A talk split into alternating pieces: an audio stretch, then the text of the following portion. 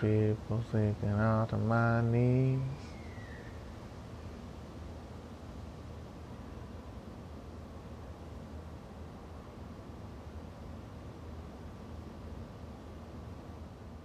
People are very excited about the Bucks. It's good to have like a major piece of cultural real estate reaffirm, you know, your demands. It's very validating, and it helps morale for sure. It definitely, I think that's for sure. In this society, for especially, so that's good. So I have no complaints. Obviously, I wouldn't criticize them for doing it. That would be churlish. And I think people should be excited, but I think people need to also be a little realistic.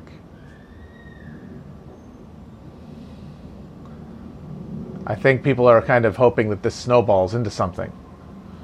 But I feel like that's sort of what everybody is doing all the time, is hoping that the next demonstrative act leads to sort of bunch of copycat behavior.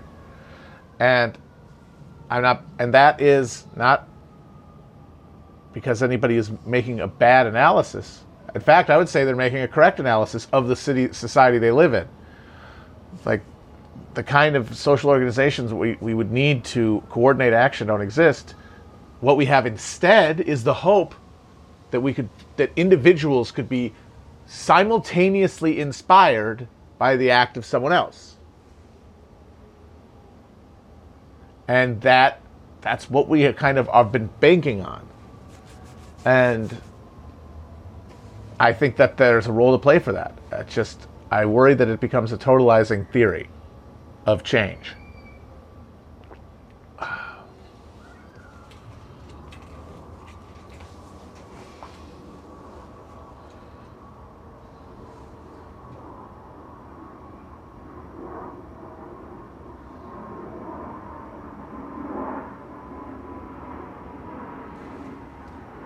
Yeah, I got a mug. I switched to a mug tonight. It's just water, actually. Not even seltzer. I'm out of water.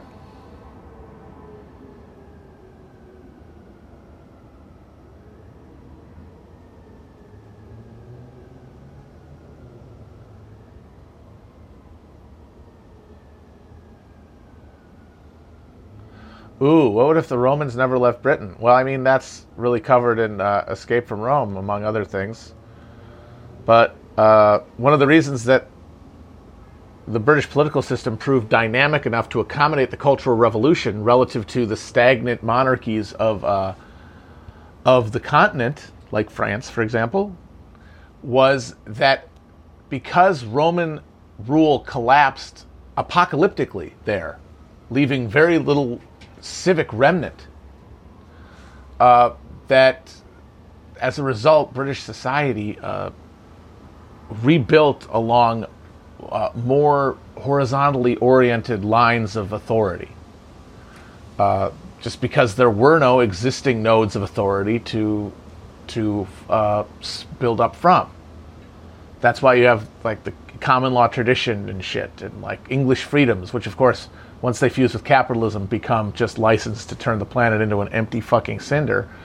But those elements were progressive in the past, in that they helped create a political culture that, instead of allowing the Industrial Revolution to fatally undermine a social balance of powers like it did in a lot of other countries, and that's why it was suppressed and kind of kept away for so long.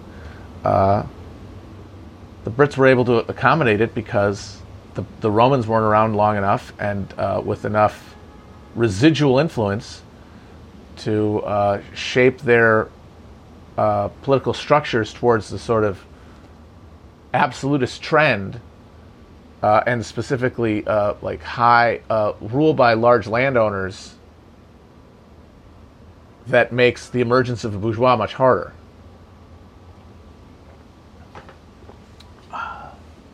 I had to take it. I took an ancestry DNA test. Yes, I know they have my DNA, whatever they have, anything anyway. I understand why people who aren't enmeshed in these networks should try not to stay not enmeshed in them, but I feel like I lost my soul a while ago. But we were going to do an episode about it that we never really got around to, where we were going to talk about the weird politics and cultural resonance of this genetic history stuff, and the way it recreates a lot of kind of terrifying racial essentialism, honestly. It's really not been a great development. It plus hyper awareness of race as as a perceived positive social force. It's a bad, and of course deepening economic contradictions and crisis. This is not a good stew. But anyway, I did take the thing, yes. It gave me basically what I assumed I would get, which is mostly Northern Europe, Germany. It was like a map with a bunch of lines coming off of it. Germany, Denmark, England, I think France a little bit, or Belgium or something. And then the big surprise, 15% Mediterranean, which usually means Italian. But of course, as we all know, this is pseudoscience. What they're doing is they're taking markers that appear predominantly, or not even predominantly, but statistically more likely in certain areas than others, and then assigning that in your DNA to that group. That's not science. Because for any one individual person, those could be from anywhere. So yeah, you're saying you probably are from here, you might be, but it's barely above a guess, which is not how people take it. People are like, well, I'm 25% Frisian, 36% Wallonian, and I've got a half a percent Swabian. It's all just made up. But I mean, I would not be surprised if my actual, real ancestry, in terms of the people, not weird allele blobs, was that line. The only real clues I have is I was born in Wisconsin. My family has all been multi-generational from Wisconsin. My last name is Christman. My mother's maiden name is even more German sounding than that. It has two N's, which are the real German sounding names, or the ones with two N's. And that both of my grandparents were Catholic families. I put two and two together, and it comes out Bavaria.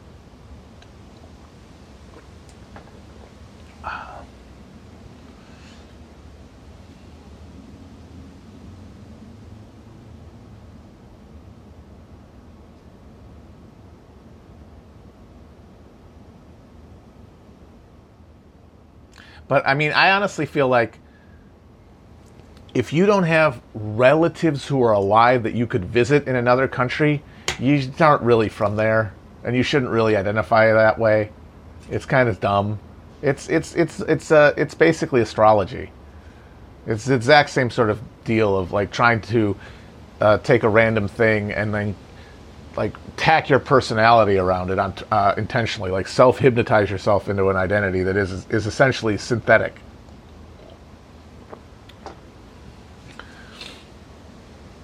So, if you visited family members in another country where they live, and certainly you don't get to, and if you got a, I was going to say if you have like dual passports, but those Irish guys, the Irish will give it to anybody. They will give citizenship to basically anybody. Anybody with an apostrophe in their last name, no matter what, gets a fucking Irish passport. So that's also a bunch of baloney.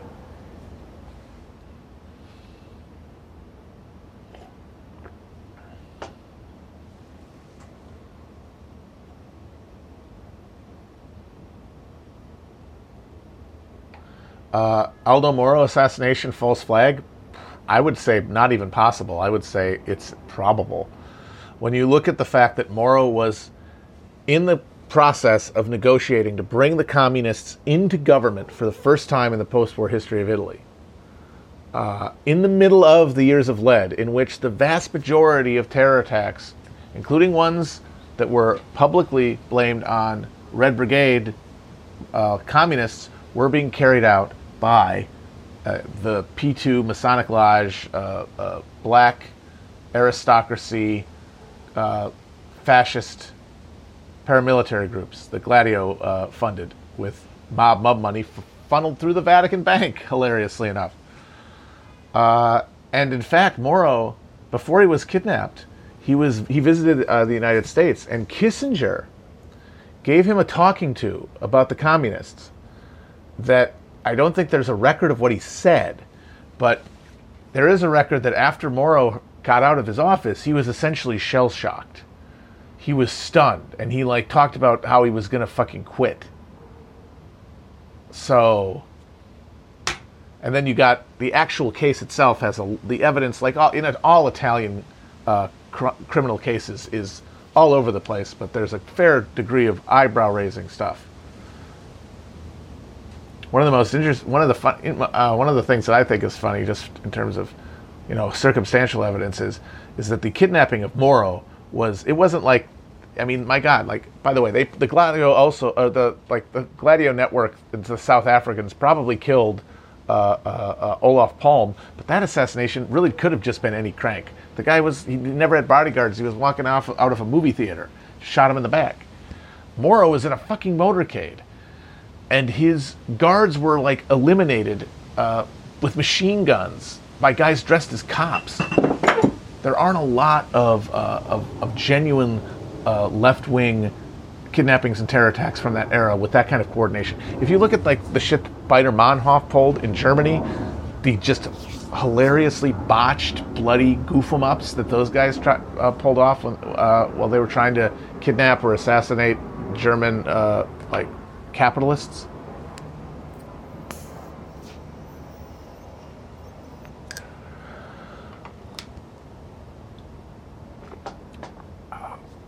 How close are we to a civil war? Stop it.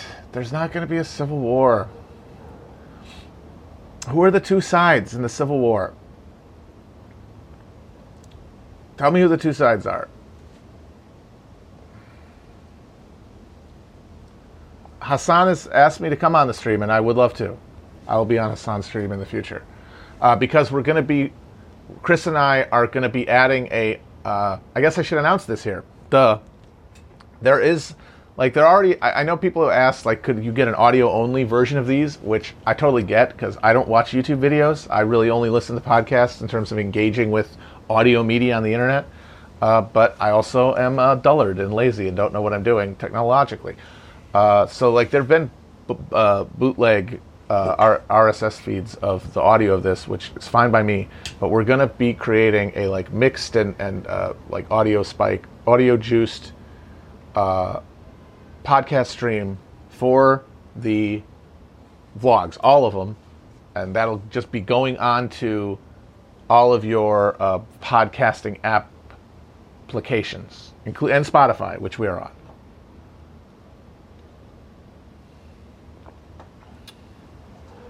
We were talking about the Civil War, though, before that. See, people say it's going to be Antifa versus militia. I'm sorry, I don't... I hope I've expressed enough why I don't think that's a real thing. Why I don't think that this is a real demonstration of social forces so much as a performance by people who have self-radicalized away from a fundamentally apathetic and apolitical public. you might see a breakdown of social order that will then be reasserted from below, above, technologically and militarily, but I just don't think that that's a civil war. Does anybody know about the Greensboro Massacre? Have you guys ever heard about that? I'm curious how well known that event is on like online left circles. Has anybody ever heard of the Greensboro Massacre? All right, we got some no's, we got some yeses. Don't know. I'd say I'm going to go, it's probably, honestly, it's like 60-40 no to yes. Yeah. So in 1979, a bunch of members of the Communist Workers Party, which was a Maoist group that came out of the New Left,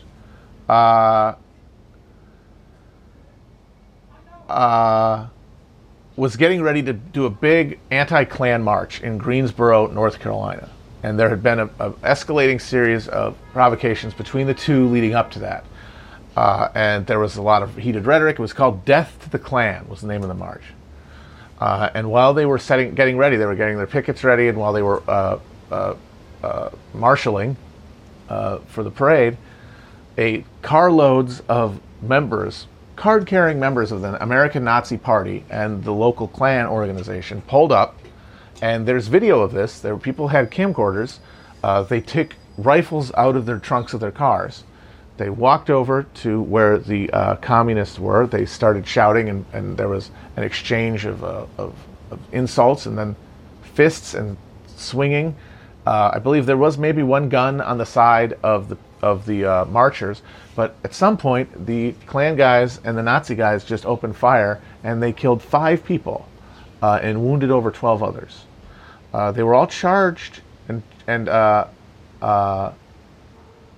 charged with first-degree murder, and they were all acquitted under self-defense. And later, it came out that the Klan groups, which had informants within them, which all those Klan organizations did, they were half of them. Just like it's hilariously, just like the Communist Party, half of the Klan in the '60s were feds. And local police had a tip that the local Klan was planning to do something violent to the communists. And they sat on it, and this happened. And these guys got acquitted.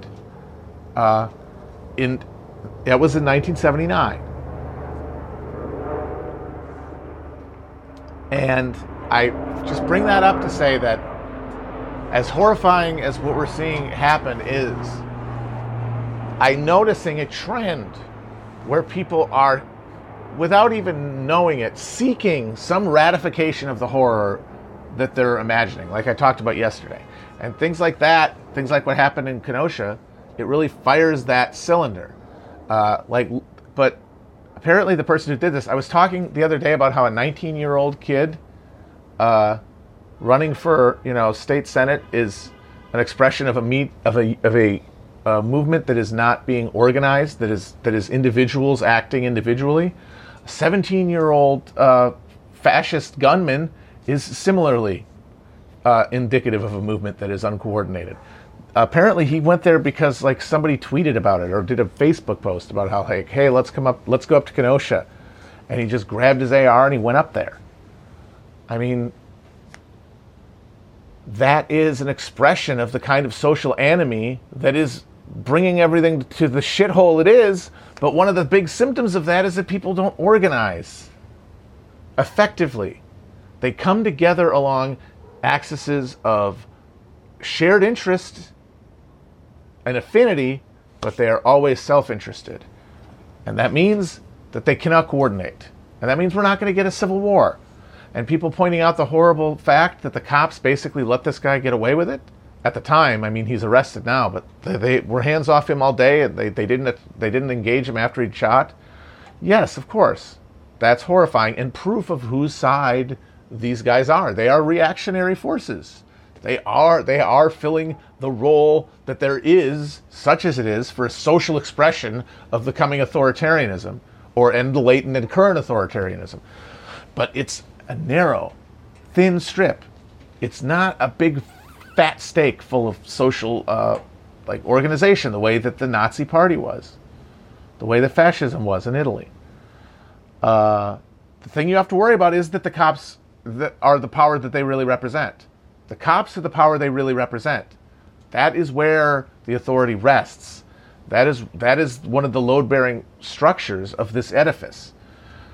And that has to be attacked directly. That has to be attacked head-on. And I think that there is a libidinal desire to have a public confrontation that will be satisfying. You know what I was talking about yesterday?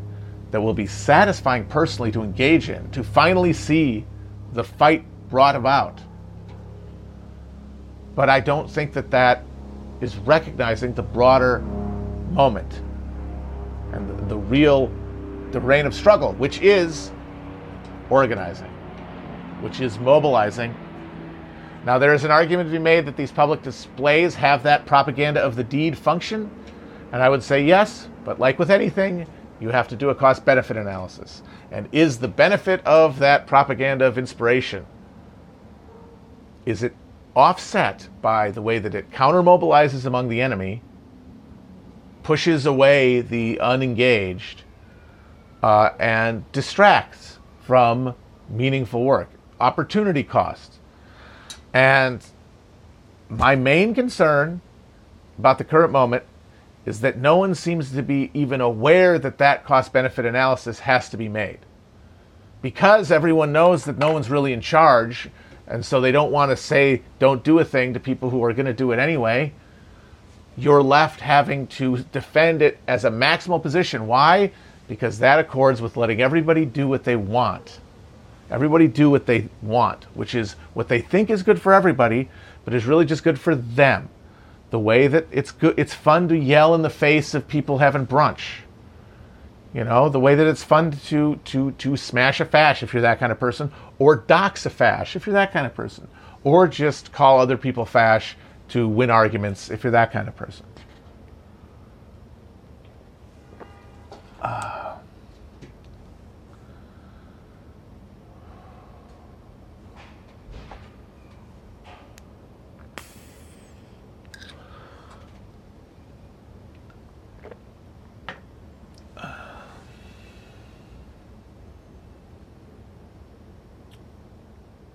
Eric Jr. and John and Don Jr. and Eric both had very bad speeches.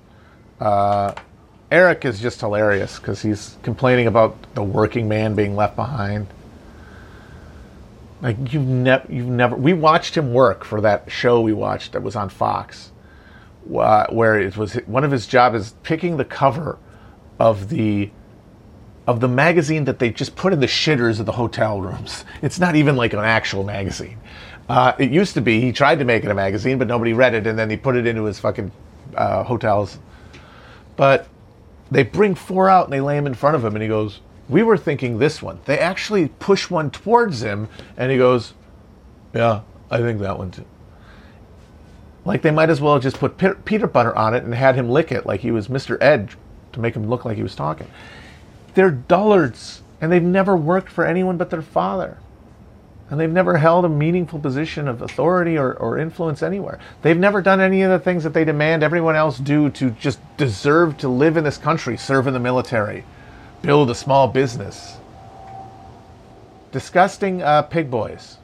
And the fact that anybody likes them, and then the fact that, I mean, previous generations of working, like, people talk about how, you know, a lot of the stuff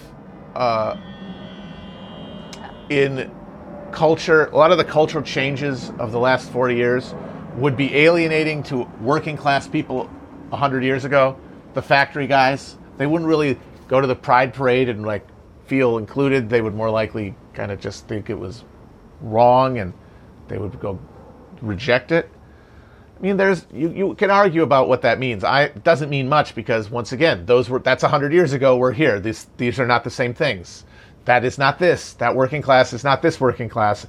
Its composition is similar people in relationship to each other, but it's not a comported social category. So that's why it's wrong, you know. But it's still an argument to be made. But just in the same way as that, 100 years ago, working class people would have looked at Don Jr. and Eric, and they would have thought, look at these little Fauntleroy pieces of shit. Look at these rich kids. I'd like to cave their fucking faces in. They'd spit tobacco on them if they saw them on a fucking train platform.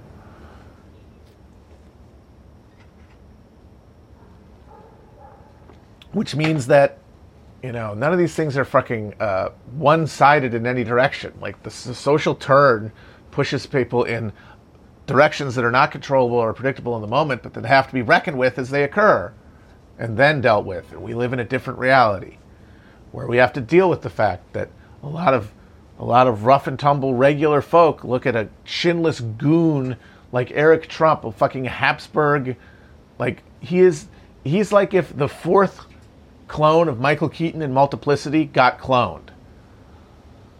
And he's going to tell people about the virtues of hard work and how, like, the forgotten American man. Like, culture has zapped our brains. And one of the ways it zapped them is to tell people that... it's like the West Virginia coal miners who sat in a big theater to listen to Donald Trump complain about how the hairspray isn't as good as it used to be. That just shows that, like, these categories only look the same. Everything is inside. The contents may... contents may shift, you know, over the course of a century.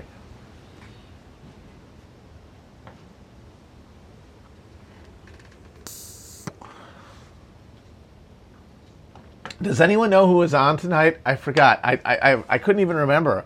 I gotta say, last night, you guys, anybody who watched last night, how fucking bad was that? I genuinely thought that was terrible. Like, it was Democrats bad. Oh, Crenshaw's tonight. Fuck. Oh, that smarmy little prick. Well, I got my eye on him. I like to have fun. We like to have fun. Melania just went on forever. What the fuck was that? That was insane.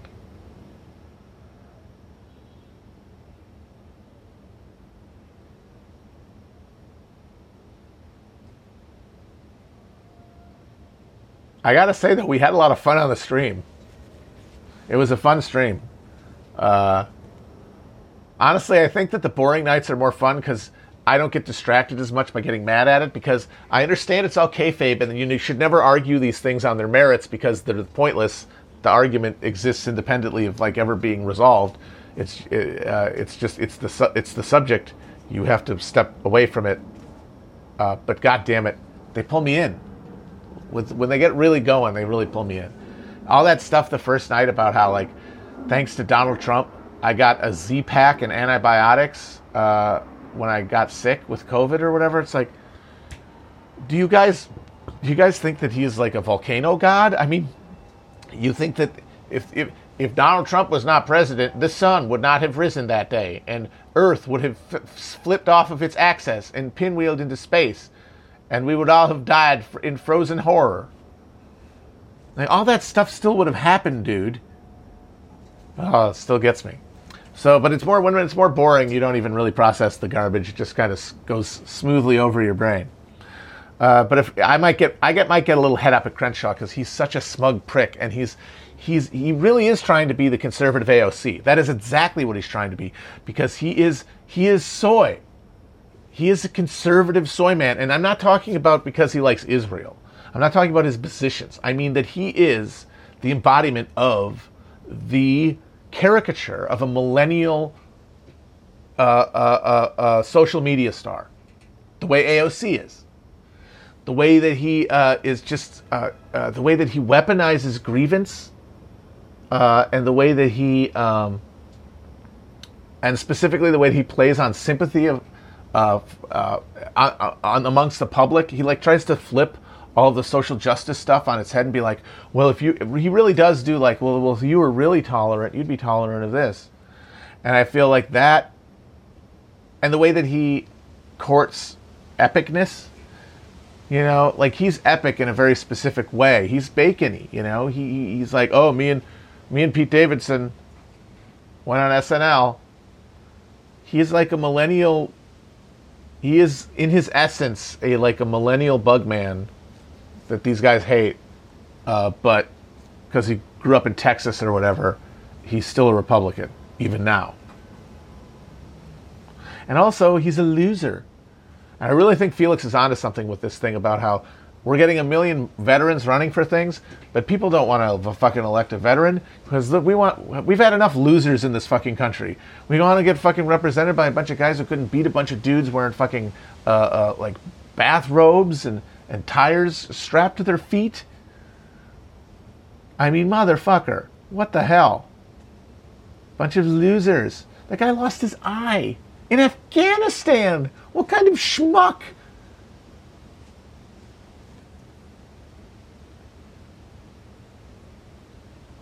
Yeah, there's something cuckish about being a veteran. You're not a winner. And, conservatism is nothing else if not a sorting mechanism for winners and losers. We're going to use this extractive hierarchy to sort people. And there's rewards and punishments, there's rights and responsibilities, and they align along how much worth you have, how much of a winner you are, how much do you contribute to the market? What are you worth to me? Don't give me some abstract shit about that we're all human, that we all share a drive towards understanding of the universe that can only be found by understanding each other. Don't give me that bullshit. What do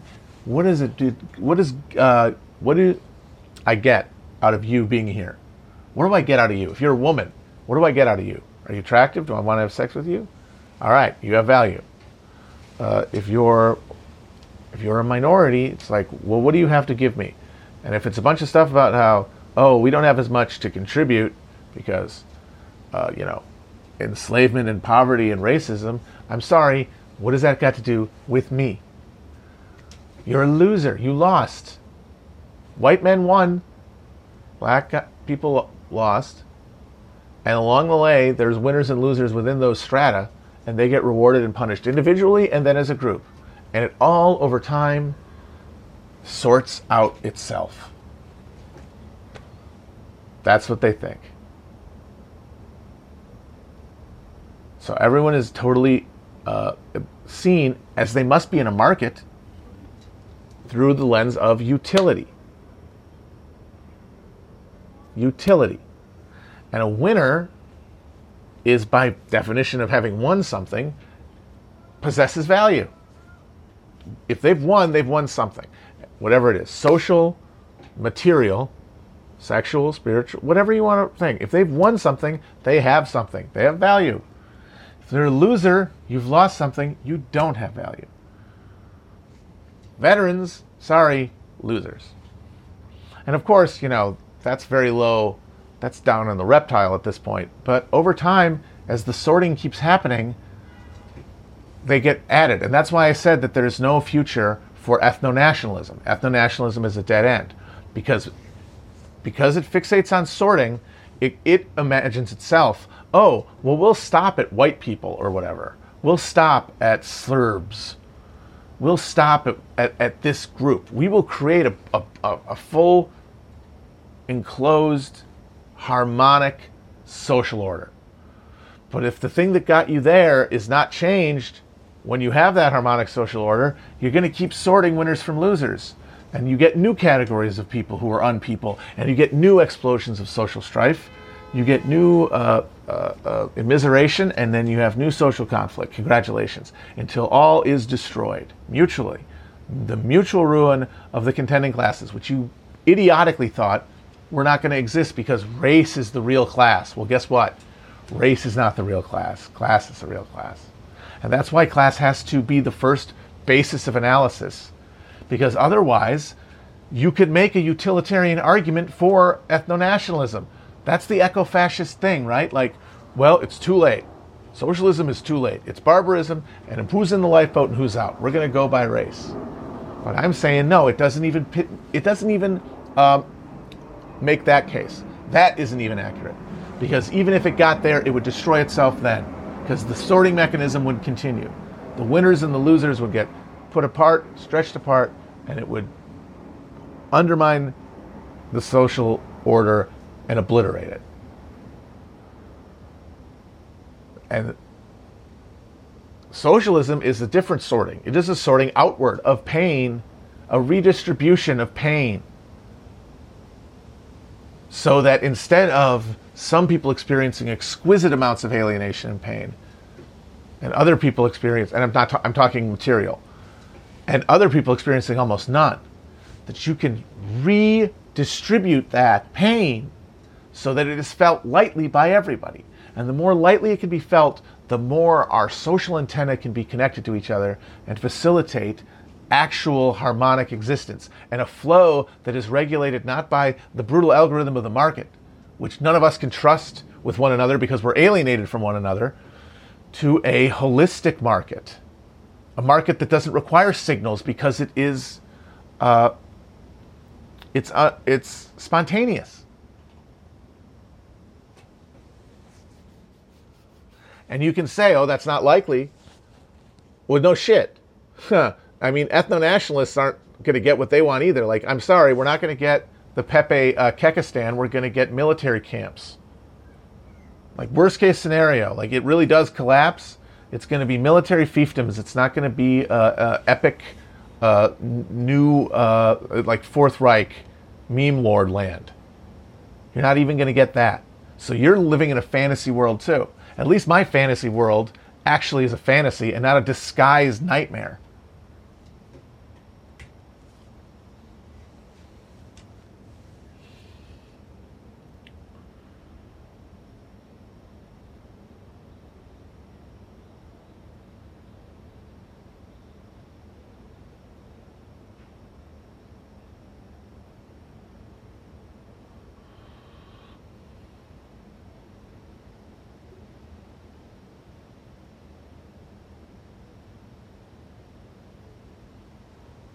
Oh, the Brabant killings. Man, that's wild stuff.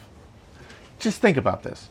Belgium's got like 7 people in it, right? It's a fucking postage stamp. It shouldn't even exist. It's this stupid... It's like, why didn't the Netherlands and France, when they pulled it apart, why didn't they pull harder and get the whole thing? And then they wouldn't have had to worry about this stupid shit. So it's a weird little appendix in the Low Countries. Very small population. 11 million now, okay, but we're talking in the 80s.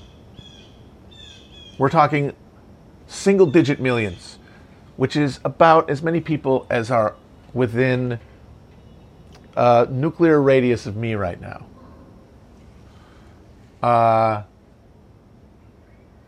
And over the course of a number of years in the 80s, there was a string of insanely violent robberies, mostly at grocery stores, but also break-ins at gas stations, that led to the deaths of over 30 people. The descriptions of these crimes are like Grand Theft Auto. Three dudes pull up in their little Citroen or whatever. It was a van. Pop out and just, if someone's in the parking lot, just start shooting people in the parking lot. Go into the place, shoot anyone they see. Grabbed the money, and they got barely any money. They would like steal camping supplies and like bulk food items and toilet paper and shit, and then a little bit of cash. So these were like, if this was economically motivated, it's the most wildly like miscalculated decision matrix a human's ever possessed. It's like, I want $40. How am I going to get it? How about I kill 12 people? In broad daylight, or like in the middle of a city, and then at several points they had shootouts with cops where they killed the cops. Cops showed up at one point as they were leaving one of the grocery stores. They lit their asses up like fucking heat, and it never got solved. They never found them. How would that happen? How does that happen? They never found him. Nobody got arrested even. And then when you consider the fact that there's a cache of weapons associated with the Brabant killings that included in it NATO-specific firearms and shells that were part of like the complement of armories given to the Belgian Special Forces as part of their NATO training. The connections of people to the stolen goods from the robbery connected to far-right neo-Nazi orgs with ties to the military, including a guy who had in his possession at one point NATO documents, classified NATO documents, when he was arrested. And at another point before his suicide, said that he had connections to Marc Dutroux. Marc Dutroux was a Belgian child murderer, one of the most monstrous human beings really I've ever encountered in my readings, a real piece of shit, who was allowed through a baffling array of police misconducts to go undetected while abducting, raping, and murdering numbers. I can't remember how many it was. I think it was more than 10. Young girls, after being released from prison for that very crime. And at one point, he had girls in a subterranean vault that he built himself while police officers were searching his home. And even though the girls were screaming, none of them investigated the downstairs. And they found tapes in his house of him building the basement lair that they did not look at until after he had been arrested later for something else, for fencing cars or something. And when he was arrested, he said, "I work with a network of high-level political, financial, and military leaders in Belgian society, and providing them with young children for ritual sexual assault and murder." And he gave names. He listed actual people. And he and those associates alarmingly ended up mostly dying one way or the other. It's like JFK, only I think even more impressive the number of people involved in the investigation, both as prosecutors and police officers and as potential witnesses who died through accident and suicide. And there, at one point, and then the real eyebrow raising stuff is that the victims came forward claiming that they had seen Dutroux during abuse at the hands of Belgian social people, and those witnesses gave descriptions of buildings, the interiors of buildings, that they otherwise would not have been able to have.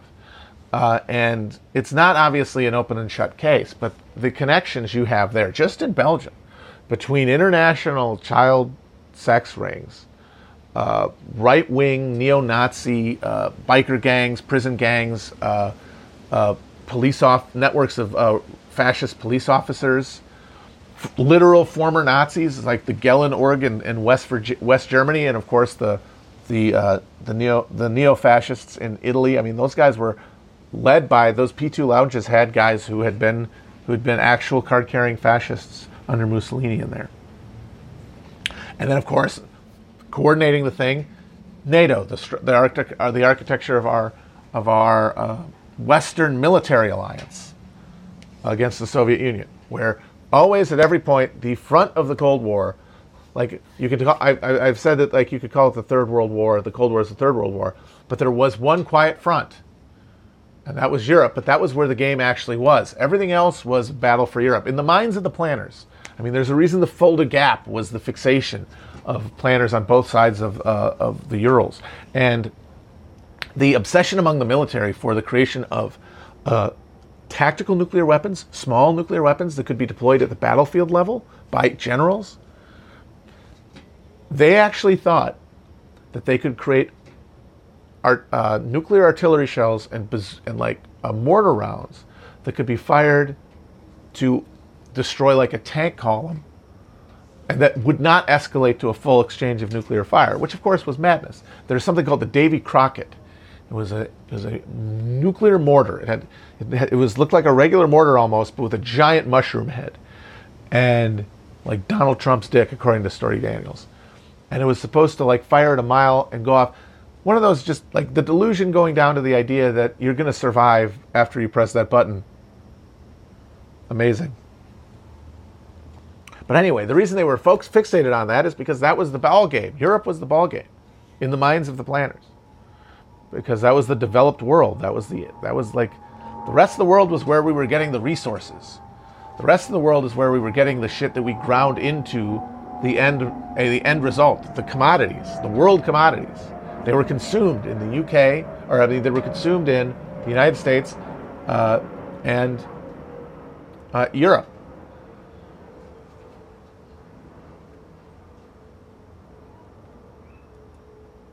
And so that's why it's called the Cold War, because the one place that didn't, there was no fighting, the one front that was quiet was Europe.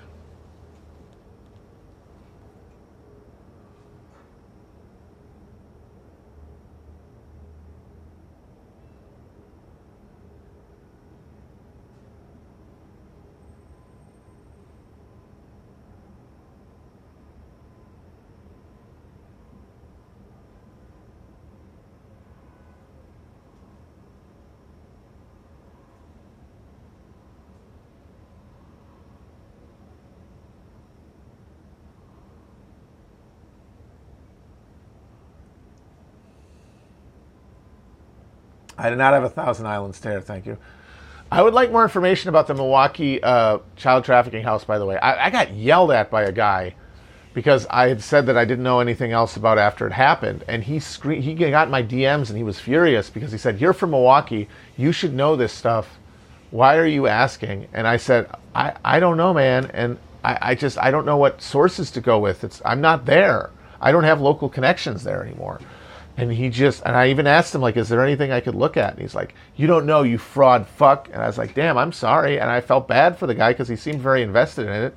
But I swear to God, after the initial thing, I have no idea how to do anything with that other than drive myself insane by trying to find a pattern that I couldn't realistically think was, or I find a pattern out of something that I could not even really convince myself was a body of evidence.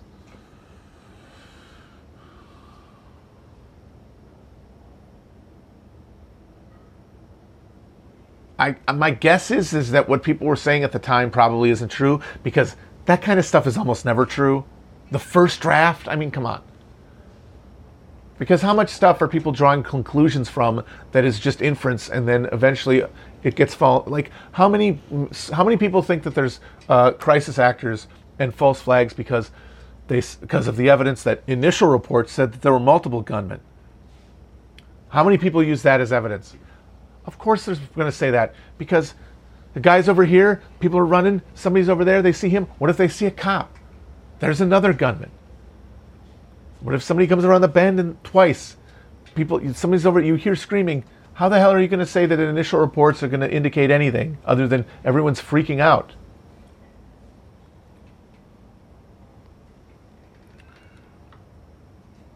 Initial reports have to be sifted through, and when all you have is like a live stream and then nothing, what are you sifting through? And that's why I say it's about triage. A lot of this stuff, like the first step towards disengaging from the discourse is triage. Like, one of the things that will really make you cut down on the amount of time you spend on here, swear to God, is if you cut down the number of things that you allow yourself to give a shit about. I'm not talking about, like, this specific case. I'm talking more about something like the Kansas thing I talked about the other day. You have to be able to recognize quickly what is pure discourse, what is discourse brain, and what is meat. And then that allows you to funnel out. And that means if there's less stuff you're paying attention to, Twitter gets boring faster, because there's only so many takes and only so much to talk about. If everything is worth getting excited about, then you'll never leave. You'll never find an end to that. You can stay there for hours. But if you start whittling down what you care about, it's like, oh, I'm done. I'm basically done with the internet right now. And then you can go read a fucking book.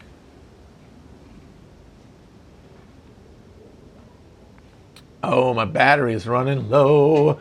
Might have to cut on early, but I'm good for now. I feel like I'm cruising. Why should we not freak out about Kenosha? I think I said that earlier. If you didn't come on, I think I made my argument about that.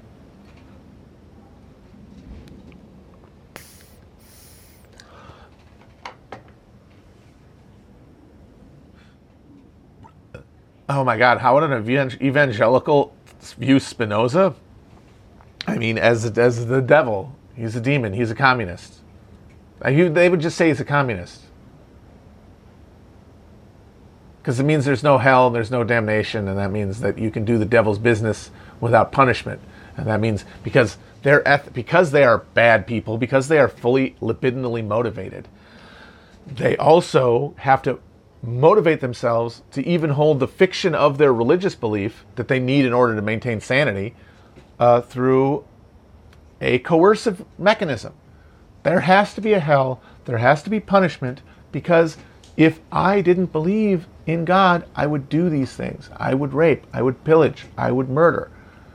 Honestly, they already do a bunch of terrible stuff that they've convinced themselves is good, but they would also do even worse stuff. And they think that what's governing them is God, but it's not. It's their own superego protecting them from annihilation by going too far against the social world that they don't recognize as social, because it's essentially a psychopathic worldview.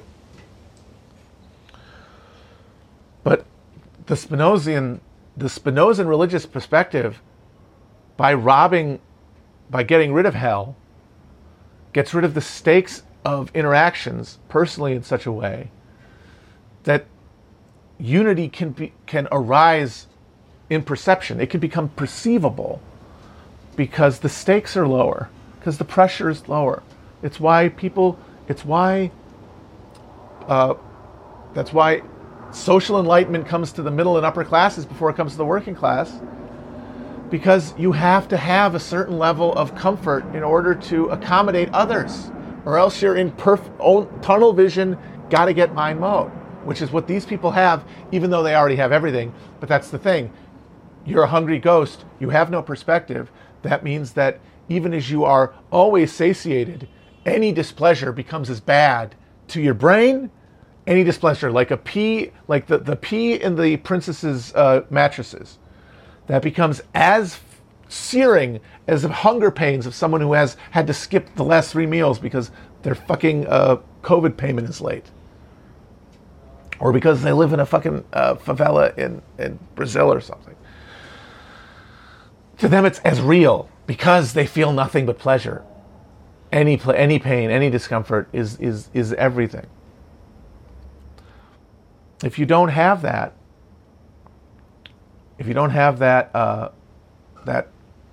the horror of obliteration there, the consciousness of the obliteration of your ego, which you are worshiping without knowing it. You're secretly worshiping your own ego, but it will annihilate. It will be annihilated. It can't be reconciled unless the ego can be turned outward, essentially, and externalized into social connections with others. And if that happened, people don't have to be told not to kill each other. People don't have to be told not to exploit one another for profit. It would occur to them to do it. Now, of course, that's not going to be true of everyone at once, and that's why utopianism is a bad way to organize your politics, because it is so far from us. But we have to have some vision of what this is for, I believe. And I believe this is not, and I believe that what sounds goofy about it and what sounds pie in the sky about it only feels that way if you're imagining it as being totalizing and instantaneous. But if you imagine it as a process being moved towards, and then at one point you get a critical mass of people, and the social mechanism that generates evil is overcome over time, and fewer people are operating under those constraints, that social dysfunction will also be leached out of society and out of our human nature. Our human nature will now be something completely different than what we think it is. But it's only because we've resolved all the contradictions of producing for use and surplus on a planet of resources.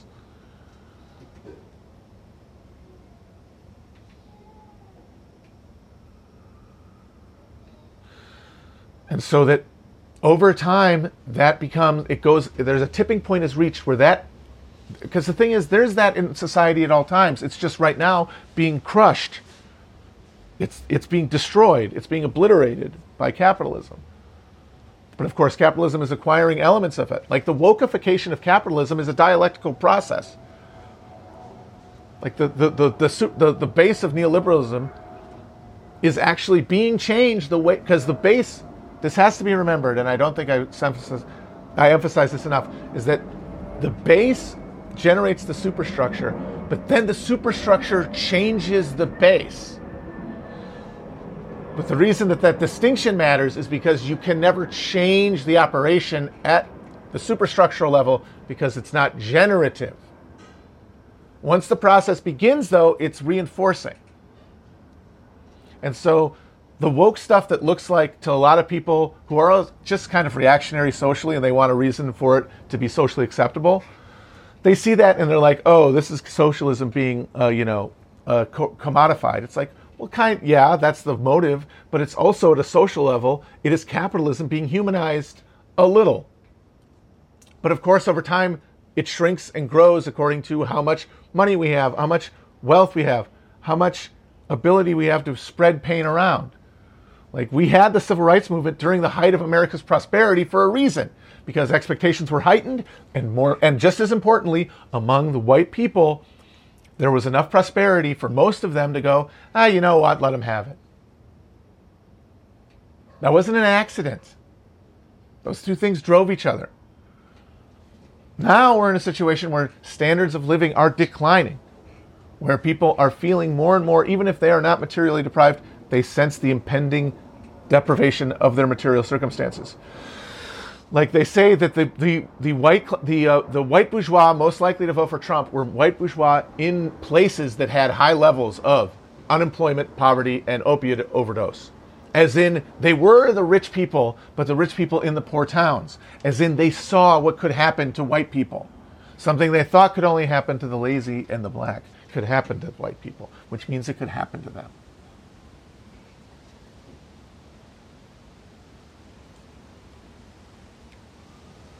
And so that is happening now.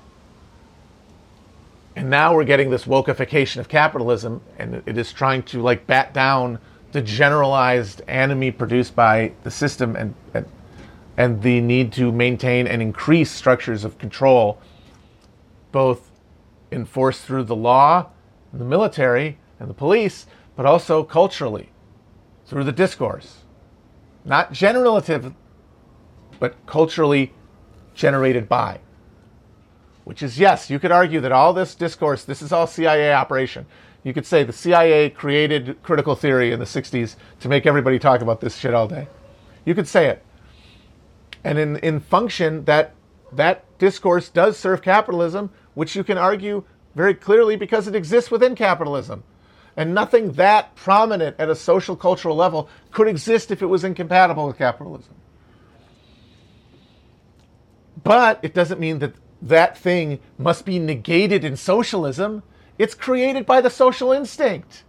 It has to be kept. It has to be cherished and integrated into a class analysis and through class action and protected. The way that the labor movement was one of the founding funders and infrastructure providers of the civil rights movement.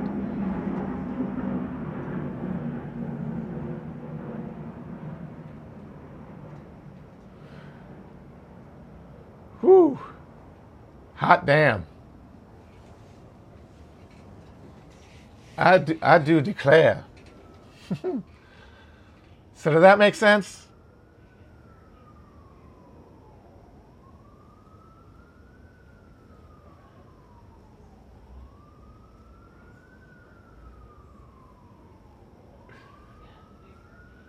Man, that feels good. I feel like I got something out there that I've been like trying to articulate for a while.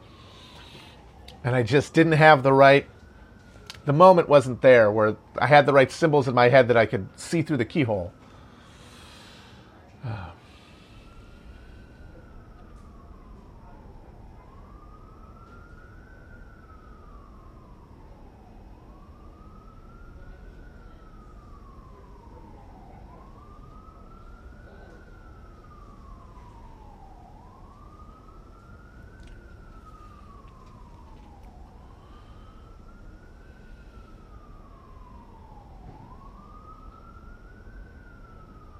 Do you feel ray of light of?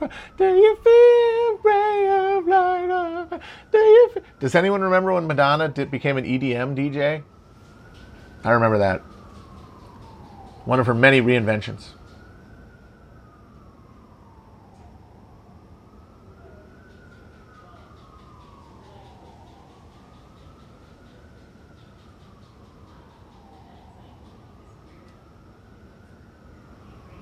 Oh, general strike. Oh, no. No. No.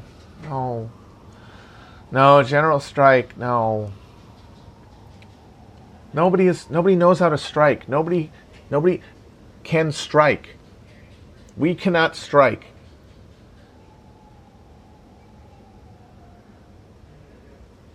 The few general strikes that have ever happened in Western history have happened at the city level, which is because that's the degree of organization or the degree of organizational coherence you need to pull one off for even a few days is usually only found at the city level.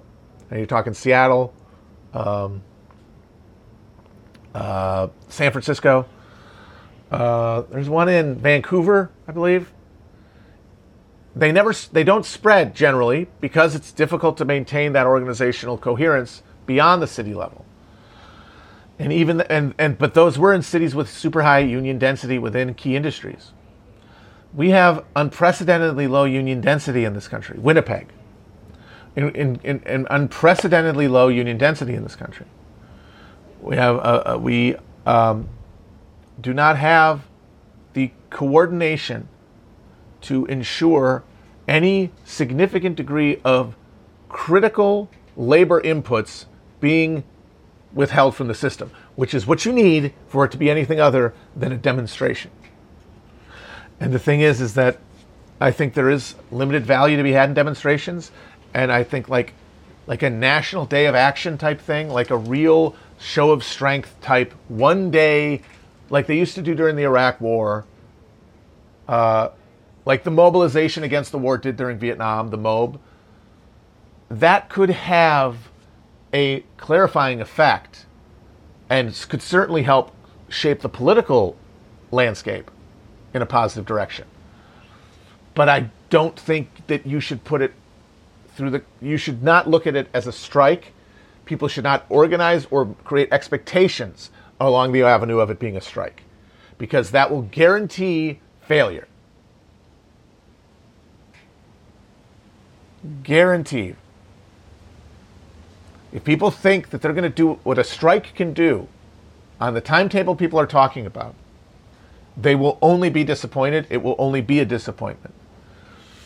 If it is understood to be a demonstration of just voices heard, you could be I wouldn't say far, because demonstrations are of limited value, but a coordinated national moment as opposed to individuated explosions of discontent could have an effect on just getting people out there, hell, exchanging fucking emails, texting each other, joining orgs, put some tables out. Hey, here's an org. Hey, here's who works in a big box retailer. Show of hands, who works at a big box retailer? You know, that could be useful, but that's not a strike. And the desire to call it a strike is that same libidinal, forgive me, desire to see the moment having arrived, to know that you're not just participating in the slow boring of hardboards and the tedious creation of a new political reality. No, you were at the summit. You were at the mountaintop. And because everyone wants to get to the top. Everyone wants to see it resolved towards something great. They don't want to see their work just be seen to themselves in their life. The only one they're ever going to have is a fucking waste of time. Whoa.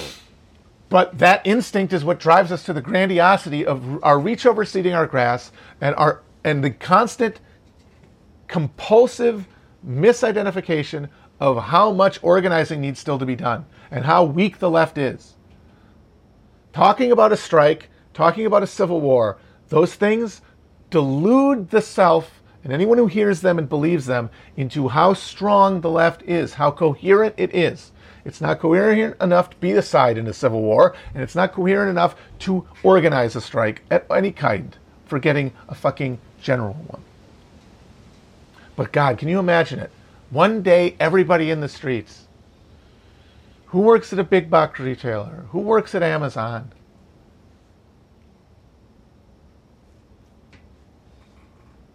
Who wants to do this?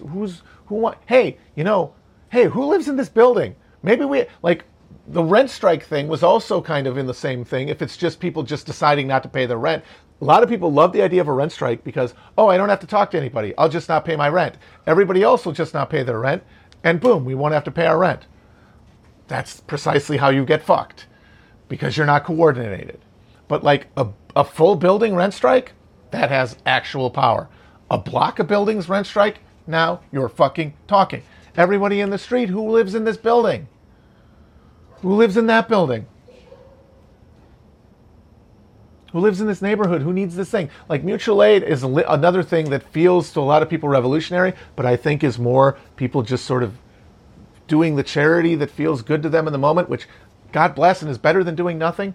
But that's the kind of situation where that sort of mutual aid organization could be hypothetically linked to some other organs and create actual structures of connection at the level of membership, not at the level of belief and assertion of belief.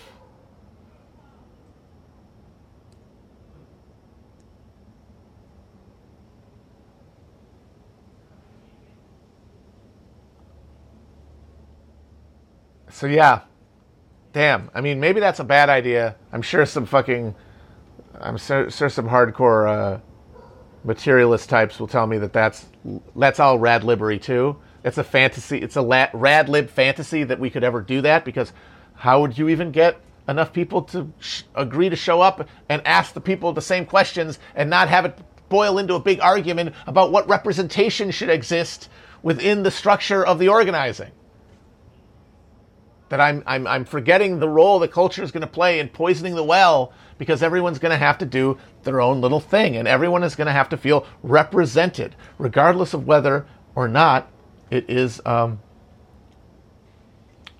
congruent with the project, or whether it makes it more difficult. And the thing is that I don't know the answers to those questions. I don't know where you draw the line. That's a thing that has to be worked out. But it can't be worked out, and here's where I get back to what I was talking about yesterday with the idea of the difference between libidinal politics and like a socialized. It's essentially, because it's the same libido. Like I called it the other day. I think I called it like a social obligation, and I think that's wrong. It's not social obligation. Obligation kind of implies coercion. It's a social will. Like, You're doing it for other people because you identify at the level of the self, them with their interests with yours. So it's a social being, not a social obligation. So there's a difference between libidinal politics and like a socialized, spiritual, let's call it spiritual politics. The spiritual and the personal. And what's the difference between those, and like how specifically does going by the one make it impossible to actually organize? And I would give as an example, people who say want to do real organizing, to the like their libidinal, their desire to feel like they're contributing to politics matches their personal desire, or matches their social desire to engage with the world. So they join an org. Say the org says, hey, we're organizing, we think we're going to do Medicare for all. We're going to do a Medicare for all operation to try to build support for Medicare for all by talking to people, by getting in people's face. And this is like building the baseline outreach that can contribute to building greater capacity. And now, here's where the first hurdle is going to come. Doing things like going door to door suck. They're not fun. They're not fun in the way that we have been acculturated to think things should be fun. So that means that we have found now our first division, our first conflict. Do we go, yeah, it's not fun, but I could make it fun and it'll feel fun because it'll make me feel like I'm contributing. And the thing is, that's what happens. That's the process, right, of turning your life into, you're spiritualizing your life, right? Getting rid of individualized desires and creating a social self that gets spiritual succor from other people's advancement and the advancement of humanity. So by going and doing it, it becomes fun, or at least more fun than you thought it was going to be. It's still going to suck the way that all things that involve dealing with people suck, but you're going to be able to find more out of it. But you haven't done it yet. In your head, it's just something that you don't want to do. In your head, it's a thing that your libido wants to avoid. So maybe you think, you know, I don't really want to go door to door. What else could I do? Well, it looks like nothing else that I could do would satisfy my sense that I'm doing something, which is what I really want to feel. What if it's actually bad that they're going door to door? What if that, because I'm uncomfortable going to door, I have a condition that means I can't go door to door. It makes me uncomfortable. It gives me anxiety. Interacting with strangers gives me anxiety, unlike other people. And like saying that I'm not a really good socialist if I don't do that, you know what? They're not being socialist. They're being ableist.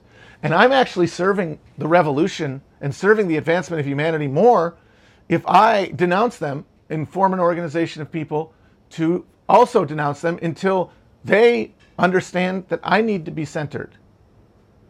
And at every point, this is where I want to stress, subjectively, that person doesn't think that they have ever deviated from doing the best thing and the right thing and the good thing. They are not operating off of bad faith.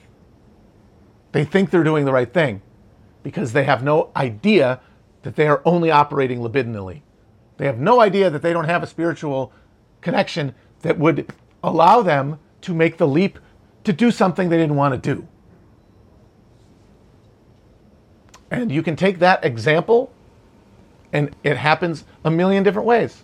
I mean, how many people, once DSA started, said, they're too epically woke for me. It's all a bunch of hand-holding. It's like, well, I mean, that's what you see online, but maybe it's different in person. Nah, fuck that. It's like, well, wouldn't you want to find out? If you thought it was worth getting mad about as an org, if you thought the organization had enough, potential to be worth getting, to be worth caring about, to be worth spending any attention on and focusing on and caring about what happens with, if it was worth that attention, wouldn't it be worth you getting off your fucking ass and trying to look at it? And then once you're in that situation, yeah, you might see some wokeness. But there's not just one line of wokeness that makes all the good-hearted, you know, would-be well-intentioned white guys flee. How much of that is, this is a dysfunctional organization? And I'd say the thing is that you could only know that at the level of the local. And I think that there were locals that were irredeemably messed up internally, and that, yeah, I would walk out. But I would also say that was a minority, and that in majority of them, as much as you would have to roll your eyes, well, maybe you roll your eyes a little bit, huh? Maybe you ignore it a little bit if you think it's worth doing. And then at some point, maybe the point where you decide it's too much wokeness, it's really just that you want not do anything because it sucks to sit in meetings and it sucks to go door to door. And it's more fun to complain about it. And so, once again, same way. That person doesn't think that they're not operating in good faith. That person thinks, no, I want what's best for everybody. These guys are the enemy. I have to, no. But because they aren't even aware of the disconnect, they don't know they're merely operating out of libidinal political satisfaction. And the thing is, I would like to say, if you're saying now, how does that not describe you? It 1 million, zillion, billion% describes me. I became a podcaster because I was a poster. And I was a poster because I would rather post about politics and be seen posting about politics than to go off my ass and do anything. And I have the excuse that, well, what's to do? Everything sucks. It's like, yes, everything sucks. But one of the reasons everything sucks is because people have an excuse to not even engage and make them suck less. And that's called the internet.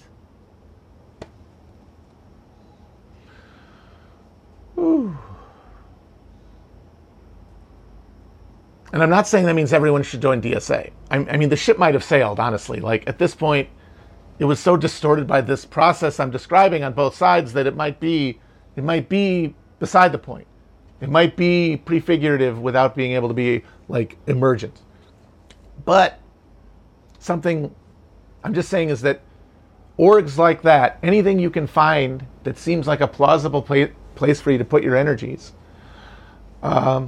you have to actually evaluate from a spiritual level. You have to apply the spiritual lens, not the personal lens, to the project. And you might still find it's bullshit. And it probably is, because we don't know what we're doing. It might be irredeemable.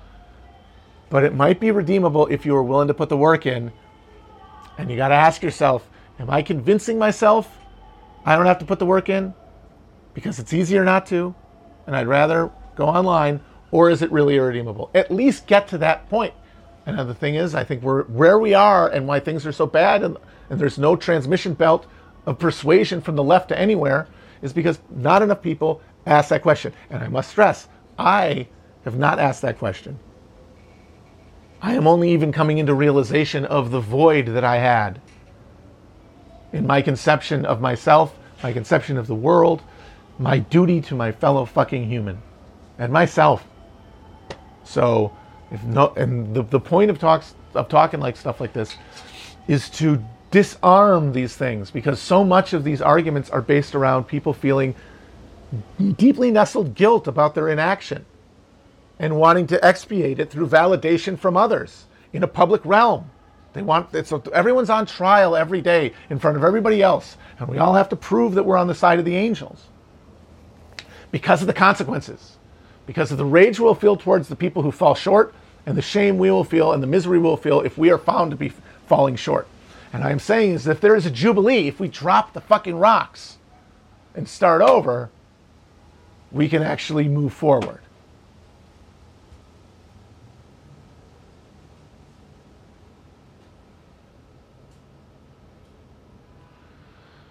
Whew. Wow. I hope that made sense. I was getting some stuff in my face. All right. Maybe I'll have one. I'm almost out of battery, actually, so let me take one question and then I'm out of here.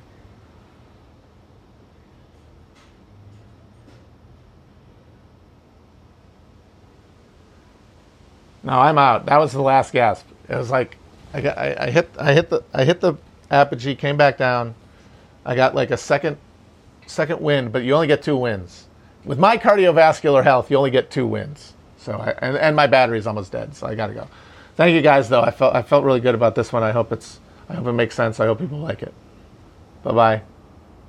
Leave them wanting more, baby. Mwah.